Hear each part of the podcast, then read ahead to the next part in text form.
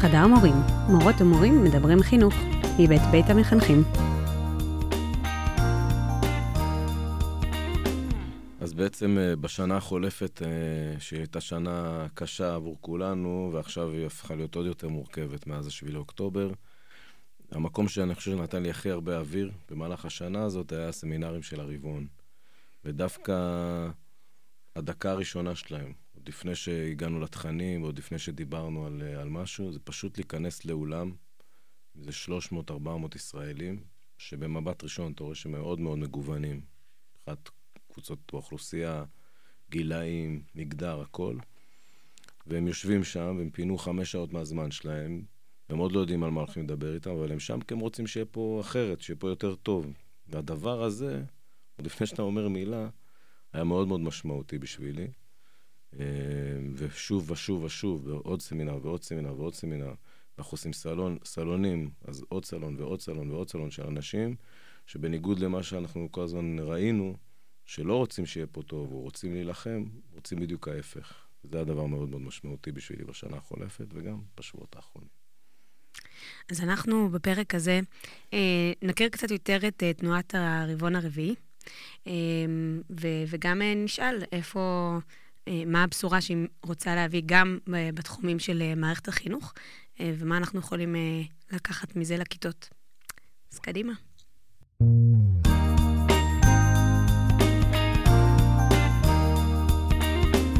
אז ברוכים הבאים לפודקאסט שלנו, חדר מורים. אני יעל. אני איתמר, שנינו מורים, וכיף שהצטרפתם אלינו לדבר ביחד חינוך. אה, נמצא איתנו היום חגי לביא, איש חינוך ירושלמי וראש אזור ירושלים של הרבעון הרביעי. חגי. היי. אה, תרצה לספר קצת על עצמך? אה, טוב, אז כמו שאמרת, אני ירושלמי, יש לי חמישה ילדים. אה, אז אני באמת איש חינוך, הרבה שנים בבית ספר בויאר, הייתי שליח קצת בחו"ל, עבדתי קצת באבני ראשה. סיימתי את בית ספר למנהיגות חינוכית של מנדל בקיץ, ועכשיו אני מנהל תוכנית שושנים, שזה תוכנית של מרכזי טיפול בילדים, אה, מטעם ארגון כל ישראל חברים, אליאנס. אז, אז קודם כל, לטובת אה, מי שעוד לא, לא, רק עוד לא שמע, אבל אולי שמע את הכותרת, הרבעון הרביעי, ולא בדיוק מבין במה מדובר. יש איזה שלושה כאלה בארץ, לדעתי. אני יכולה להגיד ששמעתי הרבה, אבל באמת עוד לא יצא לי להבין עד הסוף, אז מה, אז מה בעצם, מה עושים אה, במסגרת התנועה הזאת, אז אה, תספר לנו קצת. אז ממש במשפט, התנועה, התנועה היא בעצם תנועה שהוקמה לפני כמעט שנתיים. אה, זו תנועת... אה, זה רק שנתיים? כן. וואו, הייתי בטוח שהרבה יותר. לא, אז אני חשבתי שדווקא פחות, כי אני חשבתי שזה הוקם סביב הסיפור של הרפורמה והמחאה. זהו, אז ברפורמה פתאום כולם הבינו שאולי מה שהריבון מנסה להגיד עושה שכל, Mhm. אבל התחלנו קודם, ובתקופת אה, ממשלת בנט, שכולם כזה לא הבינו מה אנחנו רוצים מהחיים שלהם. אז מה, אז מה באמת היה הקטליזטור אז להקים את זה? אה, התבוננות היסטורית בהיסטוריה של אה, העם היהודי, שפעמיים ברבעון הרביעי בעצם הממלכה ש- שהייתה. שממלכת שלמה החשמונאי קרסה. שזה בעצם גם חלק מהדברים שבאמת בנט דיבר עליהם. כאילו, הזכיר את הרבה הסיפור דיברו הזה. על זה, כן, כן. ואני חושב שאנחנו, כמו יהודים טובים, הסתכלנו ככה על ההיסטוריה שלנו, אבל בפועל זו תופעה היסטורית ידועה, שברבעון הרביעי הרבה מדינות הרבעון הרביעי של המאה. של המאה, רק כדי... שנת ה-75 עד שנת המאה, אני חושב שהדוגמה הכי מובהקת זה מלחמת האזרחים בארצות הברית, מהמם. שקרתה ברבעון הרביעי, מהפכה קומוניסטית, זה קרס בתחילת הרבעון הרביעי. אז זו תופעה היסטורית שרצינו להימנע ממנה, ואני חושב שמה שאולי נותן תוקף קצת למה שאנחנו אומרים, וששווה להקשיב לנו, זה באמת שאנחנו מלפני שנתיים אומרים, חבר'ה, אם אנחנו לא נעשה שינוי משמעותי, אנחנו לא נהיה פה. כמו, זה כבר קרה פעמיים, והמטרה שלנו זה להגיע ליום העצמאות המאה. מהמם. אז חשבנו שיהיה לנו שמונה, עשר שנים לעשות את זה, ואז חשבנו, והדברים קרו הרבה יותר מהר, אבל כן, אז ב- בנבואה כבר קיבלתם אה, ציון אה, מצטיין. אבל אנחנו לא שותים. כן, לא, לגמרי. כי... כי- שותים, לא כי אני. חושב כאילו שהקמתם את זה ברגע שזה אולי הרגיש נורא רלוונטי, כי, כי הי- היו גם הרבה מערכות בחירות וזה, נכון. ואמרתם חלאס. ואז התחיל כל הסיפור של המחאה וההפיכה, אז עוד יותר, ועכשיו עוד יותר, חלאס בשלישית, כאילו... אז אתה אומר להקשיב לנו ולעשות אחרת. מה? כאילו, מה, מה צריך, אה, כאילו, לפי אז- הפילוסופיה אז הזאת? המטרה של התנועה היא בעצם לעשות שינוי בפוליטיקה הישראלית. מהמם. זו תנועה פוליטית, מוצהרת, זאת לא תנועה מפלגתית, צריך להבין את ההבדל, כן. אבל המטרה היא להשפיע על המרחב הפוליטי, והאמירה היא שקודם כל אנחנו צריכים לאסוף מספיק ישראלים שרוצים בזה, ואז אנחנו רוצים להכתיב שינוי באופן שבו הפוליטיקה הישראלית מתנהלת. אה, אם אנחנו בפודקאסט חינוכי, אז זו תנועה ששואפת, אני חושב, לחנך מחדש קצת גם את המערכת הפוליטית, mm-hmm. ולדעתי אנשי חינוך יכולים להתחבר מיד למסרים שלה, כי מאוד, אה, מאוד אה, הולמים את התפיסות החינוכיות שלנו. ש, שבעצם, כאילו פרקטית, מה, מה אתם שואפים שישתנה בפוליטיקה הישראלית? כן, מה, מה המציאות? ש... כלומר, אם יש לכם אה, מטה קסמים, איך זה נראה, אחרי שסיימתם לחנך את כולם? אז אני חושב שבשנייה צריך להבין גם מה קרה קודם, זאת אומרת, מה, mm-hmm. איפה אנחנו נמצאים היום. אז על הרבעון הרביעי דיברתי בקצרה והבנו את הרעיון, אבל קרה עוד דבר בשנים האחרונות, עוד תופעה שלא אנחנו המצאנו, היא קורית בכל העולם המערבי, וזה קריסת האמון. בעצם אזרחים לא נותנים אמון זה בזה, מכל מיני סיבות, ולא ניכנס אליהם. אני חושב המרכזית זה הטכנולוגית, בטח אנחנו מדברים על תלמידים. אה, אנחנו בתוך תיבות תעודה של עצמנו, אנחנו גם מאוד מאוד עושים דמוניזציה של מי שלא כמונו. והדבר הזה מרחיק ושובר אמון. וברגע שאין לי אמון במישהו, אני לא יכול לעשות איתו כלום. אי אפשר להגיע להסכמות, אי אפשר לדבר, אין טעם, כי אני לא סומך, אני לא מאמין. ואז בעצם נוצר מצב שהדרך היחידה שלי לקדם משהו זה לנצח את הצד השני, אני לא יכול לדבר איתו. ובוודאי שאם אנחנו מדברים על אזרחים שחושבים ככה, אז כשמגיעים לפוליטיקה וכל מה שהפוליטיקה עסוקה בו זה לנצח את הצד השני, אז ההחלטות הן לא ענייניות, ובטח ובטח שאי אפשר לקבל הכרעות בנושאים מהותיים. הנה, עכשיו ניסו שנה, עד השביעי לאוקטובר, כן? ניסו לקדם משהו מהותי, וזה פשוט לא עבד. ושני הצדדים היו... כי ניסו לנצח. ושני הצדדים היו עסוקים בלנצח כן. את הצד השני, לא היה... ו- וגם החוסר אמון, גם בישראל ו- ולא רק, לא יודע אם זה לגמרי קשור, הוא גם במוסדות. כלומר, בעבר, אם יש אנשים שמומחים למשהו, אם יש מוסדות שככה אה, עומדים הרבה שנים ומשרתים, אז, אה, אז בכל זאת היה משהו ש, שהיה לו כבוד והיה לו מקום. אה, וגם זה כבר אה, מאוד מאוד נשחק. כאילו, אין הרבה מוסדות במדינה שעדיין לא משרדי ממשלה, לא הממשלה, לא בית המשפט, לא נשארו הרבה מוסדות שהם בקונצנזוס. זה סיפור, זה סיפור קריטי. כי המשמעות של מה שאמרת עכשיו הוא בעצם שאין מבוגר אחראי. זאת אומרת, מישהו צריך לבוא ולעשות סדר. הרי נכון, אם יש מצב של חוסר, אנחנו כאילו אנשי חינוך, אז עכשיו יש איזה סכסוך בין תלמידים, או אפילו בין מורים, תלוי. ומגיע מישהו שלישי ששני הצדדים סומכים עליו, ששני הצדדים מאמינים שהוא רוצה בטובתם, והם בעצם אה, מחק...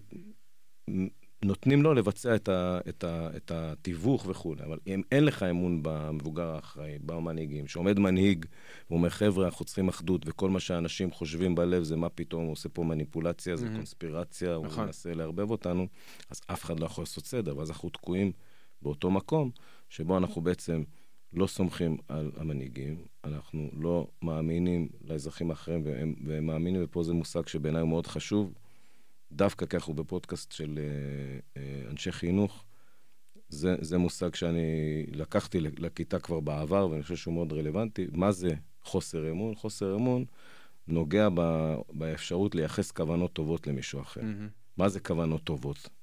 כוונות טובות של בן אדם כלפי עצמו, ברור שיהיה לו. כוונות טובות אפילו כלפי המדינה או המסגרת, זה גם הגיוני. אבל השאלה אם יש לו כוונות טובות כלפיי. אם אתה אין לך כוונות טובות כלפיי, אז אני לא מאמין לשום דבר שאתה עושה, ואני לא משתף פעולה עם שום דבר שאתה עושה, ואני גם לא יכול לדבר איתך, לא יכול... וכל דבר שאני אגיד לך, אתה תפרש אה, בצורה הכי מחמירה. בדיוק. כלומר, אתה תגיד, אולי הוא התבלבל, אולי לא שמעתי טוב, לא, אתה תגיד, לא, הוא בהכרח אמר משהו שהוא נגדי, שמבטל אותי, שמקטין אותי. אמ, בדיוק, וברגע שרוצים לתקן שיח ו- וחיבורים וקשרים בין אנשים, אז לייחס כוונות טובות זה, זה צעד הכרחי ומשמעותי, ואם מדברים עליו ומתרגלים אותו, והם באים מנקודת אה, מבט כזו מ- מלכתחילה, זה משנה הכל. ברגע שאני מייחס למישהו כוונות טובות, ואני מאמין שהוא רוצה בטובתי, והוא מאמין שאני רוצה בטובתו, אז כל השיח משתנה, והיכולת להתקדם לאיזושהי פשרה, או, פשוט להתקדם וגם להכיר, היא הרבה יותר קלה. וזה מה שצריך לעשות בעצם. אז, אז מה הפנטזיה בסוף? שכולנו נסכים, נהיה שפה אחת ודברים אחדים, אה, נהיה, כאילו, נרי, מה, איך זה נראה בסוף? ממש ככה, הפנטזיה, אם צריך לשים אותה במשפט, זה מחלוקת לשם שמיים.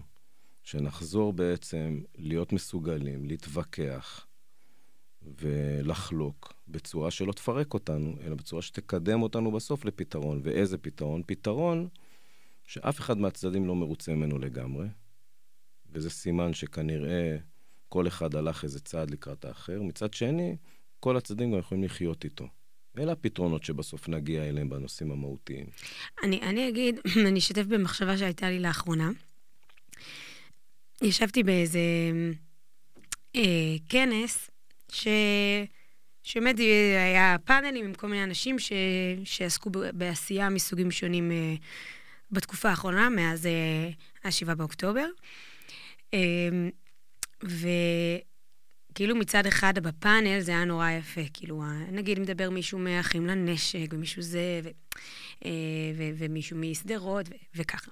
ואז באיזשהו שלב מהקהל, כאילו מישהו, איזשהו בחור מאחים לנשק באמת תיאר דברים נורא נורא מרגשים, ואז מישהו הקהל אמר, לא רק אתם עשיתם דברים טובים, זה, ואז התחיל עוד אחד, זה, ו... ובשלב מסוים אמרתי לעצמי, כאילו הבנתי למה הייתה איזושהי חוויה מדומיינת של אחדות בתקופה האחרונה.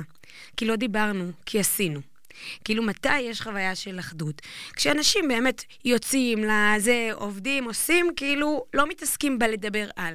ברגע שמושיבים אנשים וצריך להתחיל לדבר, אנחנו פשוט לא יודעים לעשות את זה, ו... והאמון שלי ביכולת, כאילו, אתה, אתה בעצם מדבר על בוא נייחס כוונות, ואני בגדול בן אדם אופטימי. בזה אני מה זה פסימית. אני מתקשה, כאילו, אנחנו רואים את המרחב הציבורי, איך הוא נראה. אני אספר דוגמה, ממש מהיום. אני כאילו מגיעה כזה עם הרבה מטען מהכיתה האחרונה שלימדתי היום. נכנסתי בכיתה י', התחלנו לדבר על איזו התנדבות שאני יוצאת עם uh, קבוצת בנות, uh, שאנחנו הולכות למלונות של uh, מפונים, uh, ואז uh, אחת הבנות אמרה, uh, אני מקווה שזה לא שמאלניות. שזה לא מהקיבוצים. אמרתי לה, טוב, תראי, בירושלים זה לא הקיבוצים, זה, זה מהצפון, זה משדרות וזה, אבל מה, כאילו, מה הבעיה אם זה היה... ואז, ואז ישר, רגע, את שמאלנית?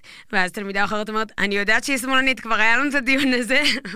ו-45 דקות שכאילו, כמובן לא למדנו דקה אחת uh, תנ"ך, וזה היה שיח סביב זה, אבל זה כאילו היה, uh, כאילו, תלמידה אחת אמרה, כאילו, אם את, אם את חושבת שצריך ל... כאילו להחליף את ביבי אז את uh, מורדת. Um, ומי שיוצא להפגין הוא בוגד, וכאילו כל מיני דברים. וזה, עכשיו, הצלחנו להתנהל בטונים רגועים, אבל התוכן של הדברים היה, כאילו, כן היה חשוב לי, בסוף יצאתי מהכיתה, ואז חזרתי, ואמרתי לתלמידה שהכי כעסה עליי כל הדיון, אמרתי לה, אבל אני עדיין אוהבת אותך ואת אוהבת אותי, נכון? היא אמרה לי, ברור. אבל כאילו, אני אומרת, זה קל כשאני המורה שלהם והם התלמידות שלי, והם באמת יודעות שאני מאוד אוהבת אותם, אבל מישהו ברחוב, לא אני אוהבת אותו ולא אוהב אותי, כאילו, כי אנחנו לא מכירים. ו- והשיח הזה הוא שיח אלים, והוא שיח שטוח. כאילו, מה, מה המחשבה שלכם? האם באמת אתם מאמינים שזה יכול להשתנות? אז כן, אנחנו מאמינים שאפשר לשנות את השיח. קודם כל כי יש לנו ניסיון בזה. ברוב הפעילויות של הרבעון מגיעים אנשים מאוד מאוד מגוונים. אנחנו מורגלים שנים בשיח שתיארת עכשיו, ופשוט מפגש בין אנשים שונים מייצר, כשיושבים בסיטואציה שבה כולם מגיעים עם איזה, עם איזה רצון אה, לשנות את השיח, או לראות, לבדוק, אבל קיים שם משהו שמנטרל את העוינות הראשונה, אז זה קורה. זה דבר ראשון. דבר שני, אני חושב שצריך לשים לב שבעצם בשנים האחרונות עברנו בעצם, כמו שאנחנו מתארים את זה, מכיתוב אידיאולוגי, מוויכוח אידיאולוגי בין אנשים לכיתוב רגשי. זאת אומרת, כל מה שתיארת עכשיו היה שיח רגשי. כן. לומר על מישהו שהוא בוגד, שהוא... זה, זה לא ממקום ענייני. לא לרצות להתנדב, ב, ב, כאילו, זה באמת לא, לא קשור לאידיאולוגיה. זה, זה לא שאמרת שאת הולכת להקים יישובים בגוש קטיף, כאילו. את אמרת, אנחנו יכולים להתנדב. וכאילו, הרצון הזה שלא יתנדבו לטובת אנשים שהם לא, לא מהקבוצה שלי. נכון, אז, אז אני חושב שקודם כל צריך להבין שזה בא ממקום רגשי. אני חושב שזאת גם נקודה, זאת אומרת, מאחר ודיברתי כבר עם הרבה מורים על הדבר הזה, זאת נקודה שמאוד מדברת לתלמידים. זאת אומרת, לזהות מאיפה השיח שמשוחחים מגיע. האם הוא מגיע מהבטן או שהוא מגיע מהראש. ורק ההבחנה הזאת יכולה מאוד לסייע בסופו של דבר בשיח. אבל אני רוצה להתייחס לדבר אחר שאמרת בהתחלה, שהוא נורא חשוב. אני לא חושב שיש פה אחדות מדומיינת. יש רוח ישראלית שהתעוררה ב-7 לאוקטובר, עם השעה שאנחנו אוהבים להגיד, זה 6.32, היום הנורא הזה התחיל. ב-6.33 התחיל לנשוב פה רוח ישראלית חזקה, מפתיעה, כן מאחדת. קודם כל הלוחמים שיצאו מיד, וכמה שעות אחר כך ישראלים במאות אלפים ש- שהצטרפו. והדבר הזה הוא לא מדומיין. קודם כל הוא קיים באופן הכי חזק, כמובן, בחזית. ואני חושב שצריך לשים לב טוב טוב למה החיילים כל הזמן מבקשים. כל ראיון שיש עם חיילים, לא משנה עם מי ולא משנה איפה ולא משנה הם מילואימניקים בני 50 או חבר'ה בני 18, הם מבקשים רק דבר אחד, תישארו מאוחדים, תישארו מאחורינו. כן. נכון, ו... אבל זה בדיוק מה שאני אומרת. זה, זה, זה בדיוק העניין. החבר'ה שעסוקים בעשייה, ולא עכשיו עסוקים בלדבר, הם עסוקים בלעשות, אז ברור להם שהם לאותה מטרה. זה, זה גם, יש פה איזה רובד של כשקורה משהו כזה אסוני, אז זה מחדד מה הדברים הבאמת חשובים, ומה הדברים ש, ש, שבתכלס כשנתפנה אגב... אז נגיע אליהם. אבל אני, לגבי סוגיית אשליית האחדות, אני חושב שגם, שאפשר להגיד גם אשליית הקיטוב. כלומר, גם התחושה הזאת שאנחנו כולנו נגד, היא גם סוג של אשליה, שפשוט מוכרים לנו אותה הרבה יותר זמן. אה, ואז רציתי כזה לשאול את חגי, כי אולי, לא יודע, ברבעון חשבתם על הנושא הזה, כאילו, מה הדבר הזה שגורם לנו בכלל להגיע למקום הזה? בסדר? בהנחה ש, שאולי דווקא האחדות היא לא האשליה, היא הדבר שקיים שם מתחת, והרי יש לו שורשים מאוד עמוקים, כל הציונות ו- וכל הסיפור המדהים של המדינה הזאת.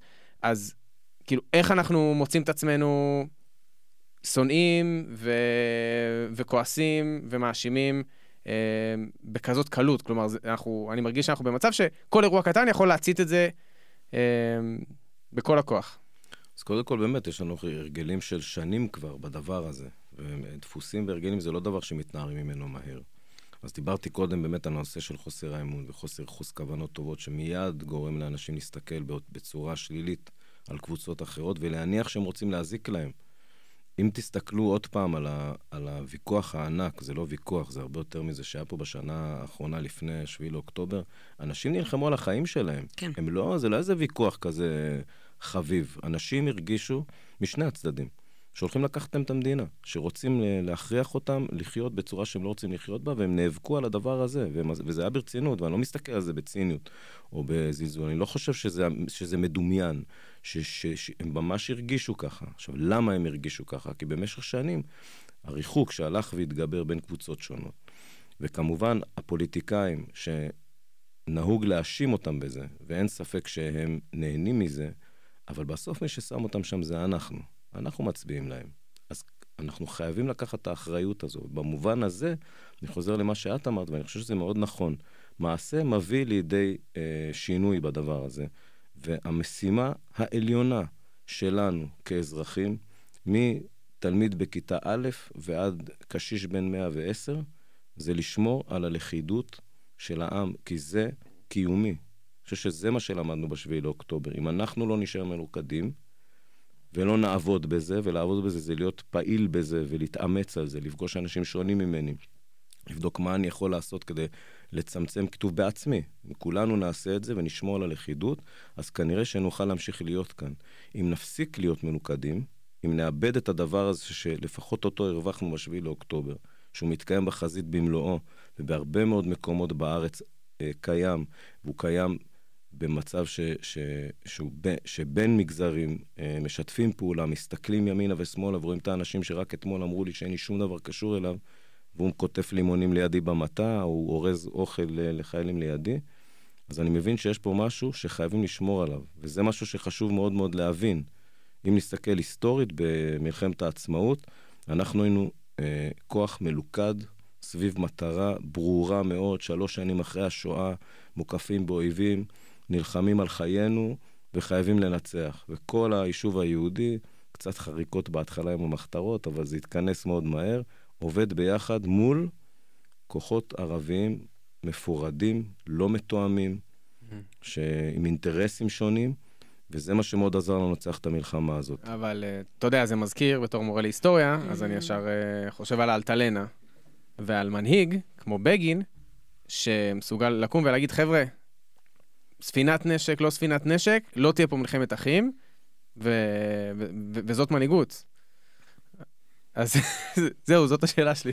אז מד... אני חושב, תראה, מדברים הרבה על משבר המנהיגות שקיים היום. יש ביקורת על המנהיגות. אני חושב, וזו אמירה חינוכית ללא ספק, בסוף אנחנו צריכים לשאול איפה האחריות שלנו. שלנו האזרחים. אנחנו בסוף אלה שמצביעים לפוליטיקאים ולמנהיגים שנמצאים שם. אז אנחנו צריכים לשאול גם את עצמנו מה אנחנו עשינו לו בסדר שהביא אותנו למקום הזה. ואחד הדברים שעשינו לו בסדר בעיניי, הוא שיש לנו ציפייה מהמנהיגים שלנו לממש את האידיאולוגיה ואת ההבטחות שלהם ב-100%. הספורט הלאומי, לבוא למנהיג שנתיים אחרי הבחירות, טוב, מתי היה לנו שנתיים אחרי הבחירות כבר איזה... אבל לבוא אחרי, בשלב מסוים ולהגיד, מה עם זה? והנה סרטון שלך מבטיח משהו, איפה זה? ומה עם זה? זה ממש ספורט לאומי. עכשיו, בסוף מנהיג שמצופה ממנו לממש 100% מההבטחות שלו, לא יכול להתפשר על כלום. אם אנחנו נבין שהמנהיגים שלנו צריכים להיות מחויבים לערכים מסוימים ולדרך מסוימת, אבל הם לא יממשו את כולה, כי יש פה עוד קבוצות אחרות שגם צריכות לקבל משהו. אם נלך לאנלוגיה הזאת של מנחם בגין, הוא בסופו של דבר אמר, חבר'ה, אני מוותר, כי אני מבין שיש פה משהו יותר חשוב. ואנחנו צריכים להתחיל לראות מנהיגים שמכל צדדי הקשת, שאומרים, חבר'ה, אנחנו מוותרים קצת על דברים חשובים לנו, כדי שכולם יוכלו להיות כאן ביחד. ואם הדבר הזה יתחיל לקרות, אז אנחנו נוכל לראות uh, שינויים גם במערכת הפוליטית, וזה תלוי בעיניי באזרחים, זה אנחנו צריכים לדרוש את זה. וזה מה שהתנועה עושה בסופו של דבר, היא רוצה לאסוף מספיק ישראלים שיתבעו את הדבר הזה. וכשמספיק ישראלים יבקשו מהפוליטיקאים להתנהל אחרת, זה יקרה. בעצם הפעילות שלכם היא, לפי מה שאני מבינה, היא אוספת אנשים באמת בחוגי בית ובכנסים, אה, שבסוף מה שמשותף לכל אותם אנשים זה שהם מגיעים בצורה וולונטרית. זאת אומרת, זה דיבר אליהם, עניין אותם ברמה מסוימת, ולכן הם באו. אה, אז, אז אני לוקחת את זה לקהל השבועי שלנו, אולי זה מינוח לא מוצלח ב, בימים אלו, אבל בכיתות, אה, ששם התלמידים הרי מגיעים אה, לא, מ, לא מבחירה ולא בצורה וולונטרית, ויש לנו שם באמת את כל הפסיפס. ושוב, בשונה מנגיד כנסים כאלה.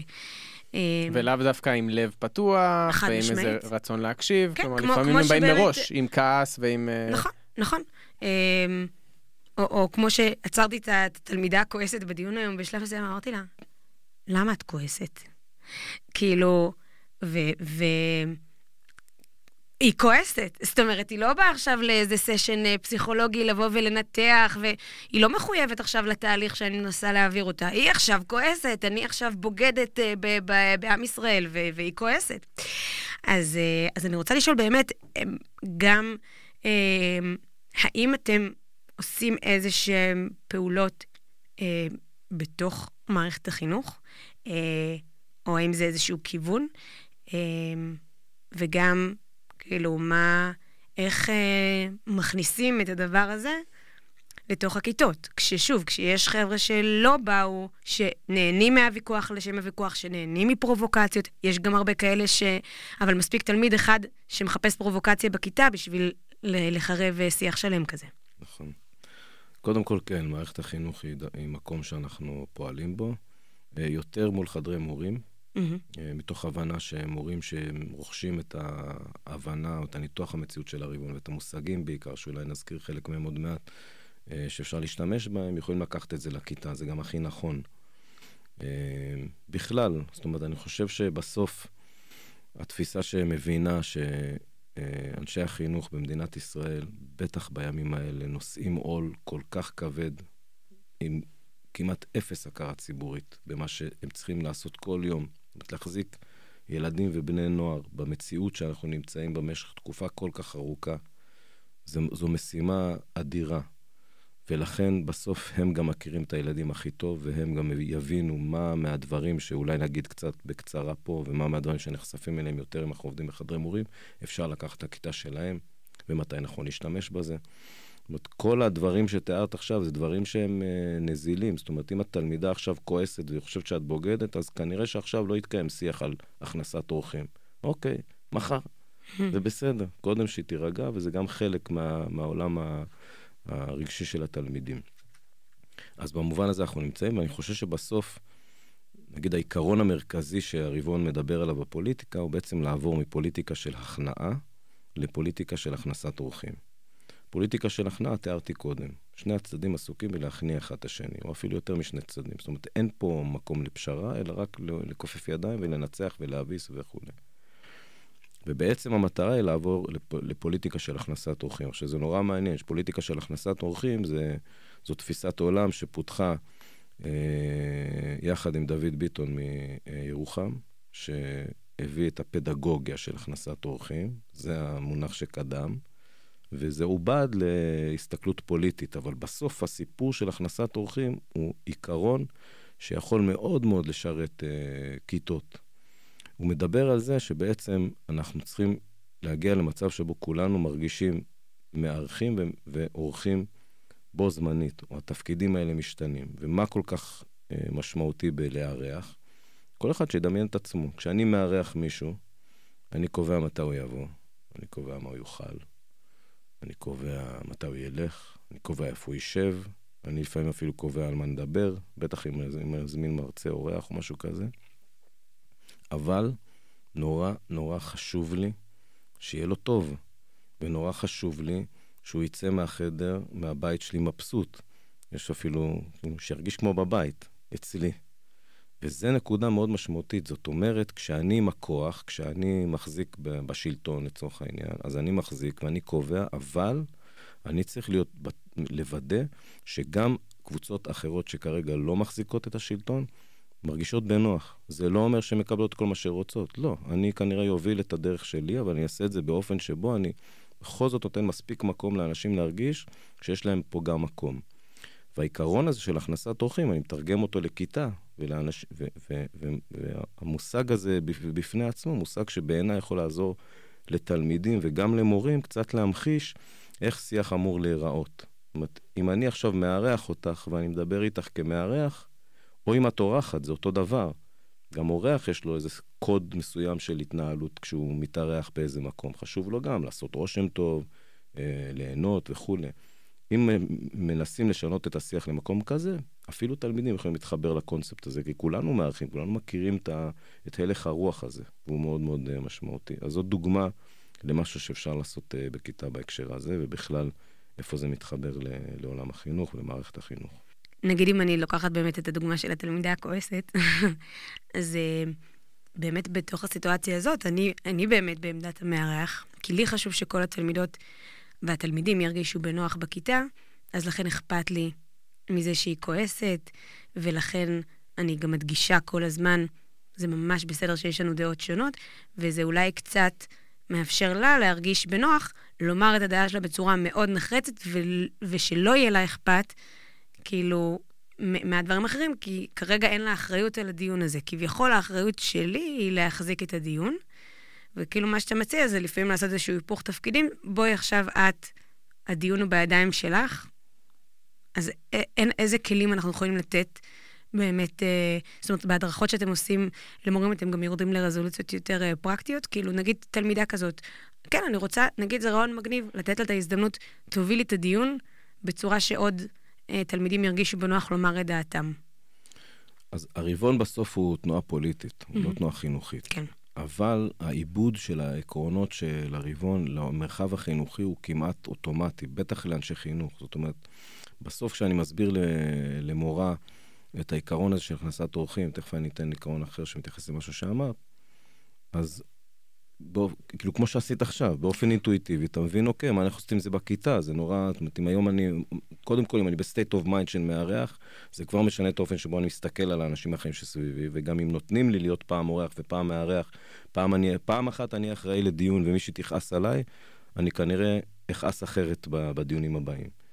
נושא שני שאני חושב שהוא מאוד מאוד משמעותי, זה בעצם עיקרון שאנחנו מנכיחים מאוד מאז השביעי לאוקטובר, כי ברור שמשהו קרה ביום הזה, וברור שדברים השתנו. אנחנו אומרים את זה נורא בזהירות ובצניעות, כי כולנו במובן מסוים עדיין ביום הזה. אבל זה יום ששינה הרבה דברים. ואחד הדברים שמאוד מאוד ברור שצריך לקרות עכשיו, זה צריך להיות איזה שינוי משמעותי אם אנחנו רוצים שיהיה פה בסוף טוב. וכדי לעשות את זה, אנחנו מדברים על זה שאנחנו צריכים בעצם ליצור ברית ישראלית מחודשת, שתישען על הרבה מאוד דברים שכן משותפים בין, בינינו וקצת שכחנו, אבל גם תתעדכן קצת כדי שכל הקבוצות בחברה ירגישו איתה אה, בנוח. אולי אני אתקן את עצמי, רוב הקבוצות בחברה יזדהו עם רוב הברית המחודשת. זאת השאיפה. אנחנו שונים וזה מעולה, אבל אם רובנו מזדהים עם רוב הדבר הזה, זה אומר שהבן אדם שיושב מולי, אני יודע מראש שיש לי איתו מכנה משותף, ואני יכול להגיע לאן שהוא איתו. ואיך עושים את זה?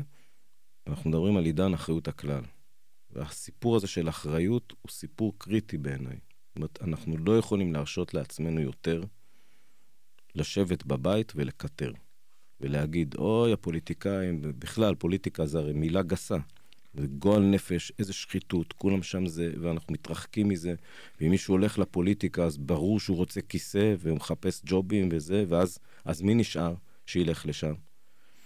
אז אנחנו צריכים לקחת אחריות. בסוף אנחנו בוחרים באנש, באנשים האלה, ואנחנו צריכים להתייחס לזה באופן של אחריות הכלל. אחריות הכלל אומר שאני מבין שאני יותר לא רק אחראי על עצמי, אלא יש לי אחריות כלפי קבוצות אחרות גם כן. כשאני מנסה לקדם משהו שאני רוצה לקדם, אני צריך לקדם אותו באופן שגם קבוצות אחרות יכולות להרגיש בנוח עם מה שאני עושה מראש. לא להגיע לשולחן עם 100% אה, עמדה ולנסות לעשות משא ומתן, אלא מראש לראות איך אני בונה את זה ככה, שקבוצות אחרות גם כן אה, לוקחות בזה חלק. וזה אני מדבר על אדם פרטי. תדמיינו, זה נורא קשה לדמיין, אבל תדמיינו תקשורת של אחריות הכלל. תקשורת שמבינה שיש לה אחריות כלפי הכלל והיא צריכה לעבוד באופן כזה ששומר על הלכידות של החברה. זה פקטור בשיקולים של האופן שבו הם מציגים דברים ושל העובדות שהם מציגים. הם לא משנים עובדות חס ושלום, לא משקרים, אבל הם כן מודעים לדבר הזה. יש להם תפקיד, כמו לכולנו, לשמור על הלכידות שלנו. כי אני אומר עוד פעם, ואני אדגיש את זה בטח עוד איזה כמה פעמים עד שימאס לכולם לשמוע. אבל אני חייב להגיד, כשהייתי מורה, אז באמת ידעתי שהתלמידים שלי מתחילים להפנים איזה מסר או ערך כשהם היו מגלגלים עיניים כשהייתי אומר משהו. כי בפעמים הראשונות זה אף ככה...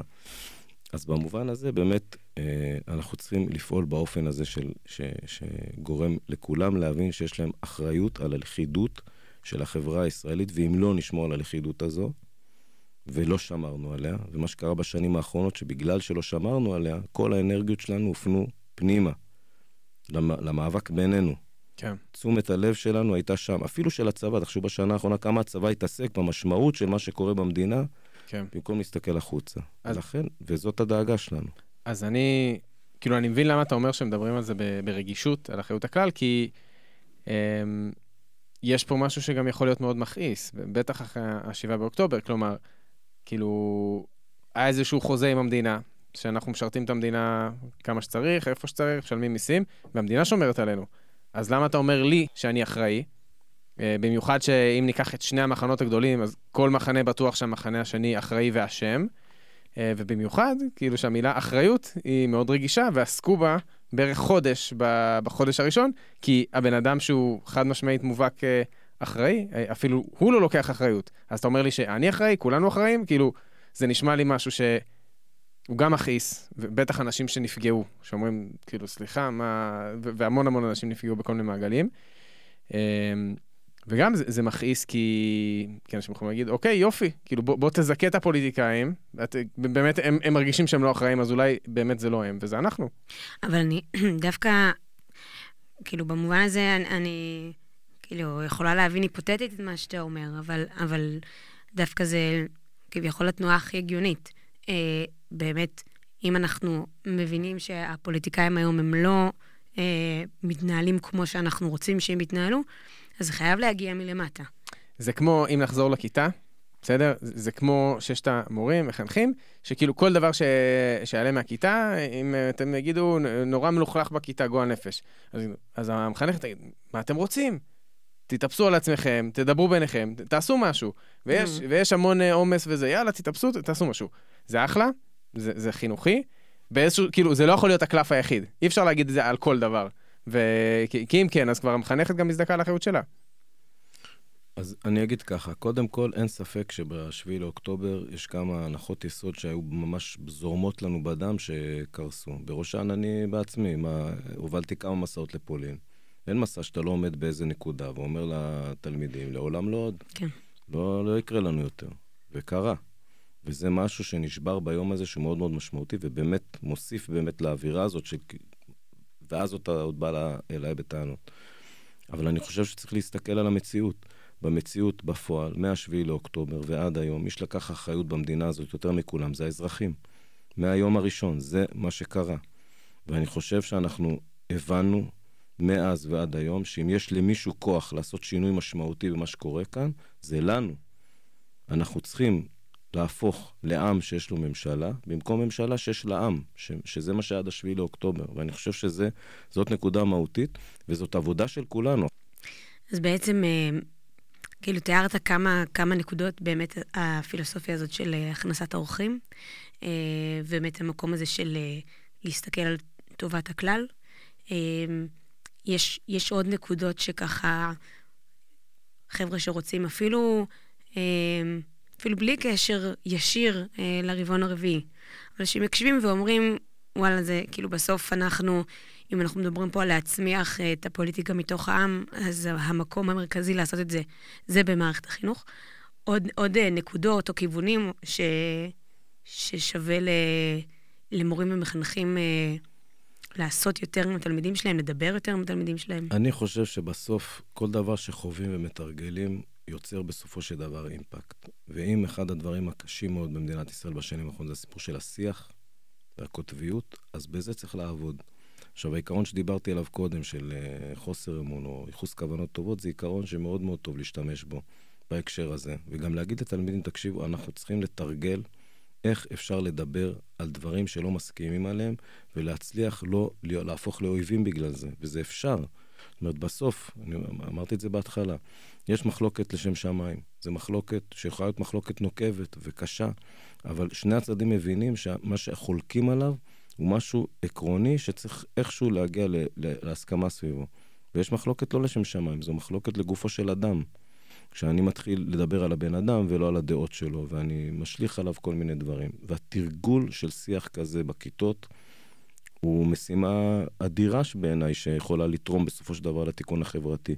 כי כשתלמידים יתרגלו לדבר דווקא על דברים קשים, ולנהל מחלוקות, גם בינם לבין עצמם, זה צריך להיות בנושא דת, הם לא צריכים כאילו לפתור את התחבורה הציבורית בשבת כרגע, זה גם את רובם פחות מטריד. אבל אם הם לומדים לנהל את המחלוקות של עצמם בצורה שמאפשרת להם אחרי זה, בדיוק כמו, ש, בדיוק כמו שקרה לך, שדקה אחרי זה חזרת ואמרת, אבל אני אוהבת אותך, נכון, ואת אוהבת אותי, כן. אז יופי, אז התווכחנו והכל בסדר, ואנחנו יכולים להמשיך הלאה, ולא עושים איזה דמוניזציה לצד השני, זה, זאת משימה מאוד מאוד גדולה. אז אז רק להבין, אתם לצורך העניין נגיד ממליצים למורים כן להכניס את הפוליטיקה לכיתה, כן לדבר על זה, זאת שאלה ש, שפשוט עלתה פה בהרבה פרקים. Uh, בגדול, שהתחושות שלנו, ושגם עוד אנשים שדיברנו איתם שכן, שהתפקיד שלנו זה להכניס את הפוליטיקה, uh, אבל הרבה פעמים, אני חושב שמורים חוששים, ובצדק, כש, כשמכניסים את הפוליטיקה, אתה מכניס את הכיתוב בעצם, אתה לא מכניס uh, איזה קומביה כזה.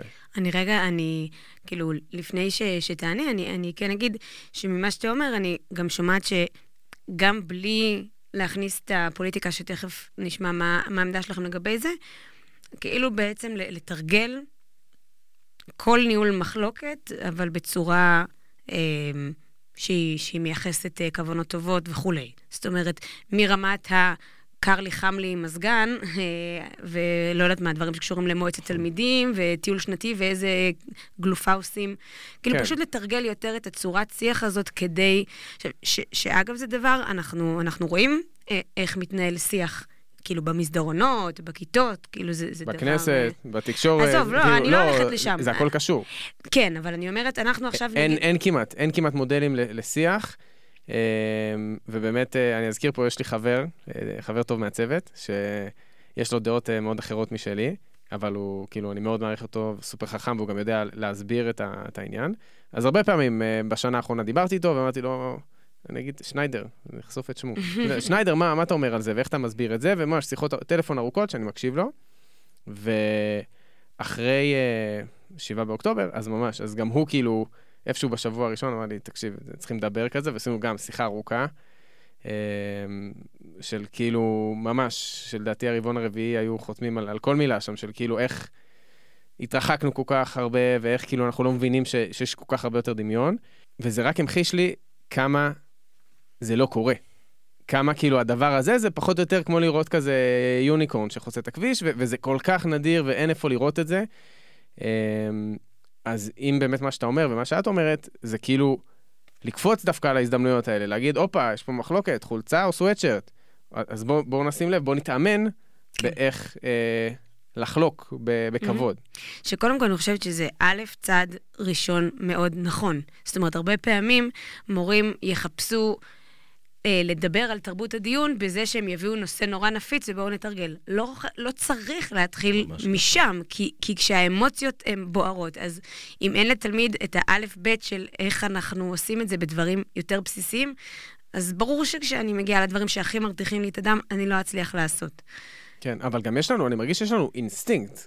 כאילו, אני נכנס לוויכוח, כאילו, או שאני אדיש לנושא, לא, זה הכל עובר לידי, עובר לידי, עובר לידי, ואז אומרים לי, אלאור עזריה, כאילו אומרים, זה משהו שמדליק אותך, ואז אתה, בום, אתה חייב כאילו לנצח. ביבי, כן? זה כאילו יש מילות טריגר. אולי לא אינסטינקט, אולי הרגל. כן. אני מקווה שזה הרגל.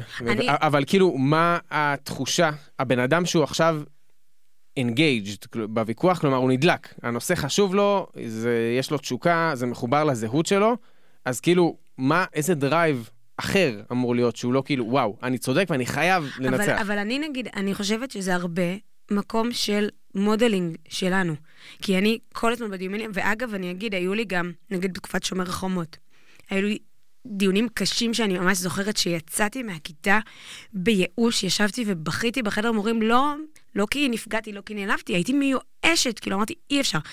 ו- ובתקופה האחרונה היו לי באמת שני שיעורים שכאילו נשתו בכיתות שונות, אבל שקרה, כאילו הרגשתי פעם ראשונה בעשר שנים שלי כמורה, שהיה דיון טוב. ש... והרבה מזה היה קשור לזה שאמרתי, ממש יכול להיות שאני טועה. אני לא צודקת יותר מכם. עכשיו, אנחנו רגילים להגיד את זה, אבל זה היה מאוד אותנטי גם, והם ראו את זה. שכאילו, המקום הזה שאומר, אני לא באה להגיד לכם מה נכון, מה לא נכון. הרגשתי שקודם כל יש לי, אה, למשל היום בדיון, זה היה רגע, אמרתי להם, אוקיי, אז שנייה, אז בואו רגע נ, נסביר, וציירתי להם איפה רצועת עזה, ואיפה היה גוש קטיף, וכאילו שנייה, רגע, לדבר על עובדות הכי הכי בסיסיות. בלי עכשיו, ואז גם סיפרתי להם על עצמי בתור משתתפת בכל ההפגנות הכי סוערות נגד ההתנתקות. כאילו שזה גם פתאום רגע, אני לא סתם שמאלנית, אני הייתי ממש ימנית, כאילו אנשים נעים על איזשהו ציר. והאמת שמה שהיה נורא מעניין, הסברתי את שני הצדדים בהתנתקות. ואז תלמידות אמרו, אז על מה הם התלוננו? זה רצו לטובתם, רצו להגן עליהם. ועצרתי אחת התלמידות ואמרתי, את יודעת, היית, היית הולכת 20 שנה אחורה, לא היית פוגשת ימני אחד שמדבר ככה, ואת צועקת לי אה, ביבי ביבי וזה. כאילו, זה נורא מעניין לראות איך כשאתה מנותק ממה שאתה חייב לחשוב בגלל שאתה משתייך לזרם מסוים, אז כאילו אתה, אתה יכול באמת לחשוב. לא משנה, זה היה דיון נורא מעניין, דווקא כי אני לא ניסיתי לשכנע. אני חושבת שבשלב מסוים גם התלמידות הבינו שהן לא מנסות, הן בהתחלה תקפו, תקפו, תקפו, ואז משהו שם נרגע. כאילו, וזה הפך להיות באמת, אנחנו מדברים, אנחנו חושבים, שמענו, אנחנו...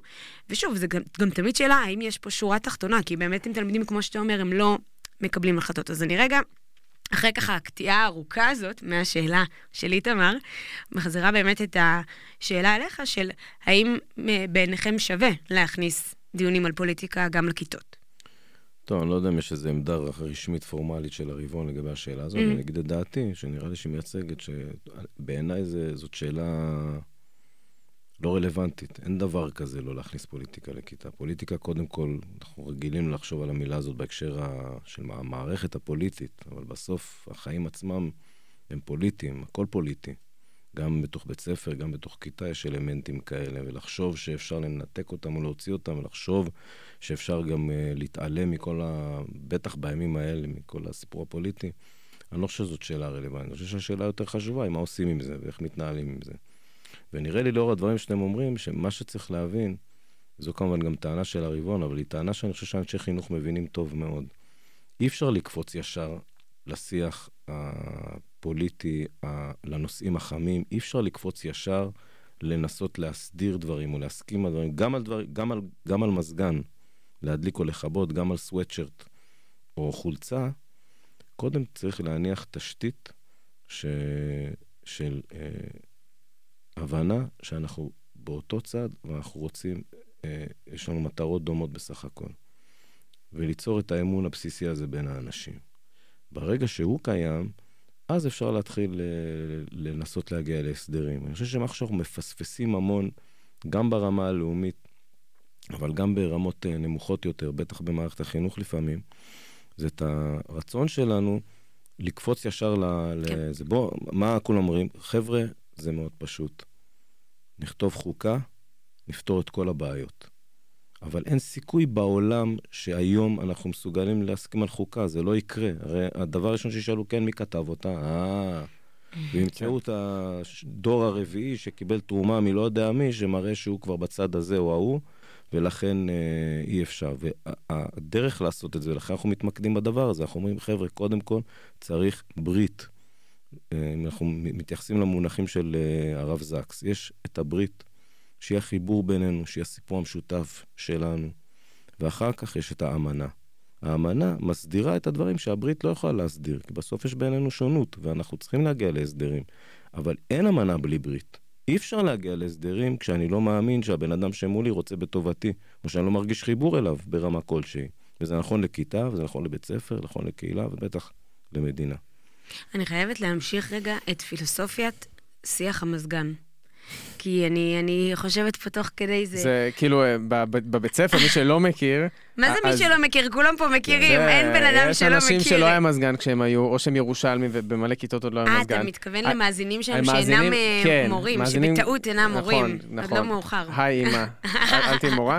אה, בקיצור, אז יש בבית ספר נושאים שנויים במחלוקת, כמו פוליטיקה, ביבי, הפיכה, רפורמה, וכאילו בפסגה זה כן מזגן, לא מזגן. אז אני אגיד, כאילו... כי עולות לי תוך כדי באמת כל מיני סיטואציות. זאת אומרת, א', אני מתארת לעצמי ש...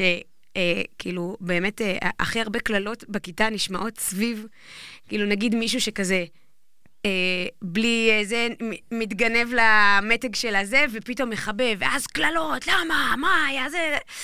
כאילו, קודם כל, באמת איזושהי תרבות מאוד אלימה, כאילו, סביב גם איך אנחנו עושים את זה. זאת אומרת, שבאמת יש תלמידים שפשוט הם עכשיו קר להם, הם יקומו, הם לא ישאלו, הם לא זה. אני גם, גם לוקחת את זה נגיד אלינו, הרבה פעמים מה אנחנו עושים, אז יש אמירה, רק המורה מחליטה. כאילו מין אנחנו רגע מפקיעים את זה. עכשיו אני מחליטה, זה איזשהו משהו שרירותי. הרבה פעמים אני אומרת לתלמידים, אנחנו נעשה חמש דקות ככה, חמש דקות ככה. אבל כאילו אני אומרת, אוקיי, זה פתרון חמוד, לכאורה, נכון? פתרון הרבעון הרביעי סטייל, כאילו, לא? או לא? לא נראה לי. לא? אנחנו לא מחפשים להתפשר, אנחנו לא מחפשים איזו אחדות דעות כזאת, להפך. לא. חמש דקות ככה, חמש דקות ככה. אומר, אף אחד לא מרוצה 100% מהזמן, אבל כולם מבינים ש...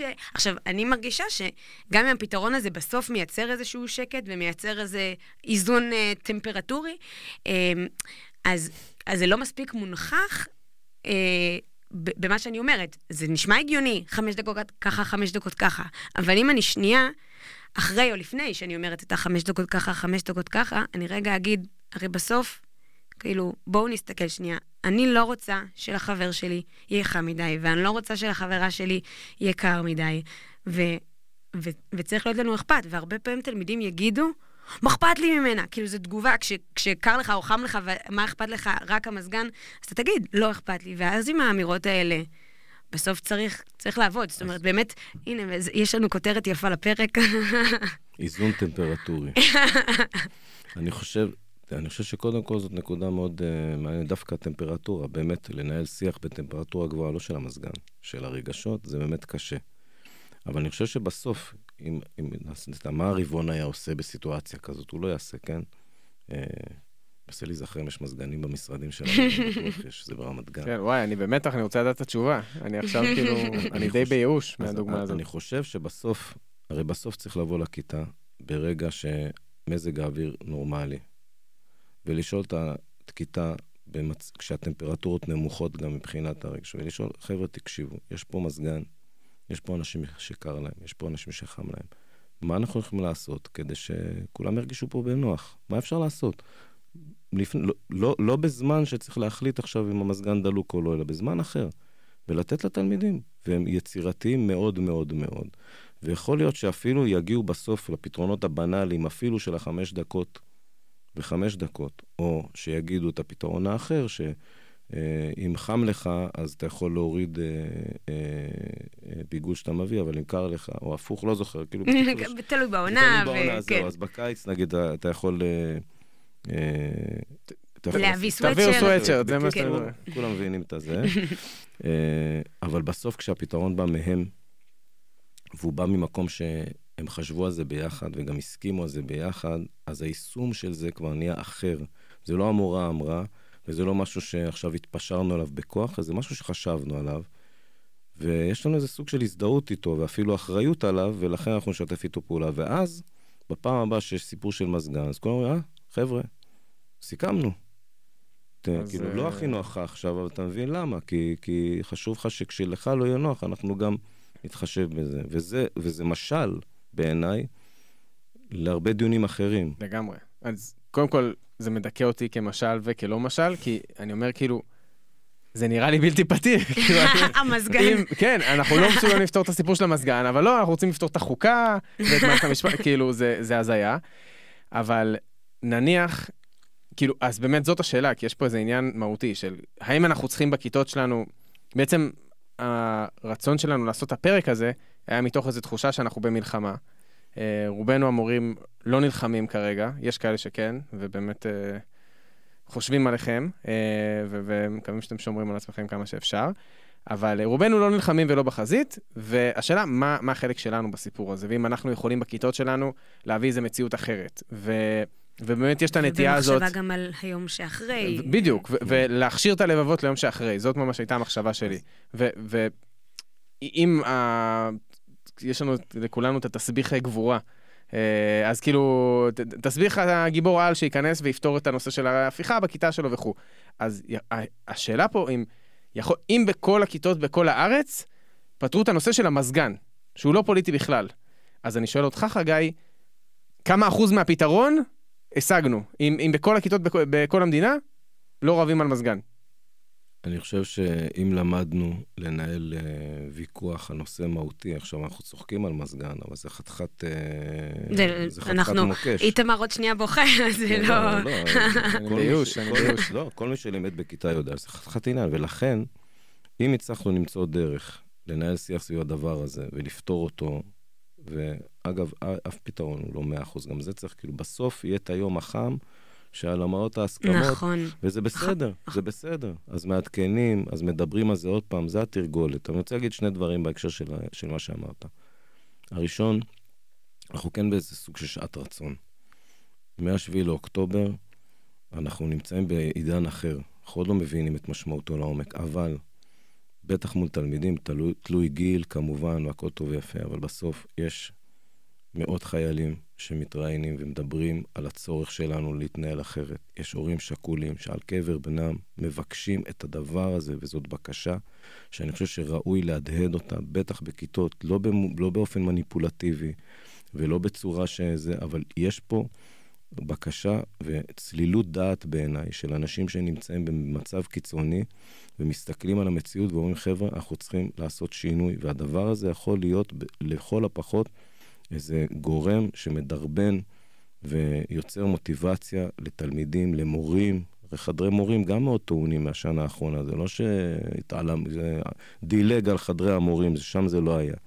אבל זה יכול ליצור בכל זאת איזו תנועה לדבר הזה. והדבר השני שאני רוצה לומר בהקשר הזה, זה שאני חושב שצריך להבין טוב טוב, אין יום שאחרי.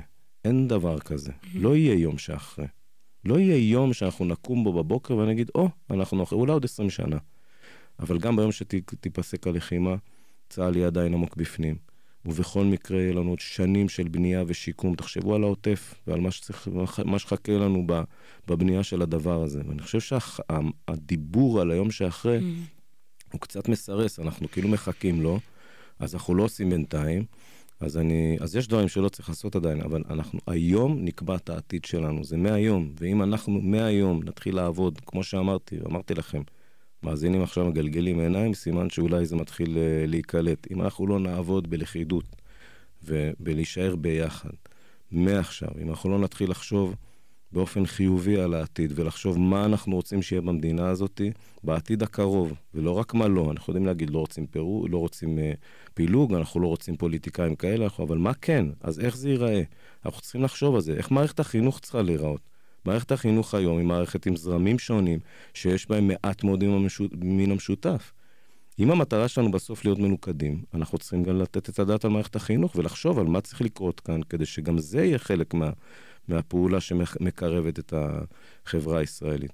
ולכן אני חושב שצריך לשים לב שהיום שאחרי הוא לא יקרה, וזה מעכשיו, ויש שעת רצון. זה כתוצאה מאסון נורא, אבל בסוף העם היהודי באופן היסטורי יודע להתחיל לבנות מתוך החורבן, מיוחנן בן זכאי ועד מחנות העקורים אחרי השואה שהביאו את הוועדה האנגלו-אמריקנית שתתחיל להקים, זה, זה מה שאנחנו יודעים לעשות, וזה מה שאנחנו רוצים לעשות גם עכשיו. טוב, אז אה, ככה זה, זה היו הרבה דברים שמצד אחד אה, גדולים ולמעלה, ומצד שני גם אה, יורדים לגמרי לפרקטיקות. אז ככה איזושהי מחשבה לסיכום. אה, אני חושב שחשוב לי לומר שבעיניי, לאנשי החינוך במדינת ישראל יש תפקיד מאוד מאוד מרכזי במקום שבו נגיע אליו, ואני לא חושב שזה קשור רק לעבודה שלנו עם התלמידים. בסוף, בעיניי, האינסטינקט של איש חינוך הוא בדיוק הדברים שהמדינה הזאת צריכה עכשיו. אנחנו צריכים לראות אנשי חינוך הרבה יותר בנוכחות במרחב הציבורי, רחמנא ליצלן, נכנסים לפוליטיקה ומביאים את הקולות האלה גם לשם. בסוף זה הקולות שאנחנו רוצים לראות שם. ואני חושב שאנחנו צריכים לתפוס את עצמנו כמנהיגים אה, אזרחיים, שזו השעה שלנו לפעול בתוך הכיתות ומחוצה להן, כדי להביא את השינוי שחייב להתרחש ושהחברה הזאת אה, משוועת לו. אני אגיד כן. ש, שבאמת אפשר אפילו לזכור דוגמאות קצת בראש של פוליטיקאים שהגיעו מתוך עולם החינוך, לא מאקדמיה של חינוך, מעולם החינוך, ובסוף הם מהפוליטיקאים היותר טובים אה, הרבה מהם ש, גם, שהיו. ומאוד בהקשר של הכיתוב, ו... כלומר, הם הרבה יותר... אנשים של, אה, נכון, של, של, של שלום לא במובן, כן. כאילו של, אה, של שיח, של... כל מורה שנכנסת, כל מורה כן. שנכנסת לכיתה, הכיתה בהכרח מגוונת, זה לא משנה באיזה זרם. כן. והאינסטינקט הראשון הוא לקרב את כולם, ולדאוג שכולם מרגישים בבית, וגיבוש, נו מה אנחנו, כן. כל המתחילים בזה, זה נכון, האירוע. נכון. אני, המחשבה שלי קשורה קצת זה משהו שדיברנו עליו הרבה, על האופן שבו אני מדבר uh, על נושאים מורכבים בכיתה, uh, כי אני מאוד אוהב, נורא כיף לי להביא נושאים מורכבים, ואני בדרך כלל מרגיש גם, או שהיה דיון טוב, או שכאילו יצאתי עם היד על העליונה, לא יודע מה בדיוק התחושה פה, אם אני אמיתי. Um, ו... וזהו, ואני גם בן אדם מאוד תחרותי. אני אוהב לנצח, אני אוהב להיות צודק, אני גם תמיד צודק. וכן, אפשר לשאול את, את אורי, היא תעיד. אמ, אז אני תוהה, נגיד שאת אמרת כזה להיכנס אה, לכיתה ולהגיד שלא בטוח שאני צודק, אני יכול להגיד את זה. אני, אני יכול להגיד את זה אפילו בצורה משכנעת, אני לא באמת מאמין בזה. Mm. כלומר, אני תוהה אם אני יכול לעשות איזו עבודה אה, של באמת אה, לדעת שלא בטוח שאני צודק. אה, כי, כי כרגע אני... בטוח, אני, אני בטוח שאני צודק, כן, ו... אני חושב שהתנועה שאני מציע היא לא להגיד שאני לא צודק.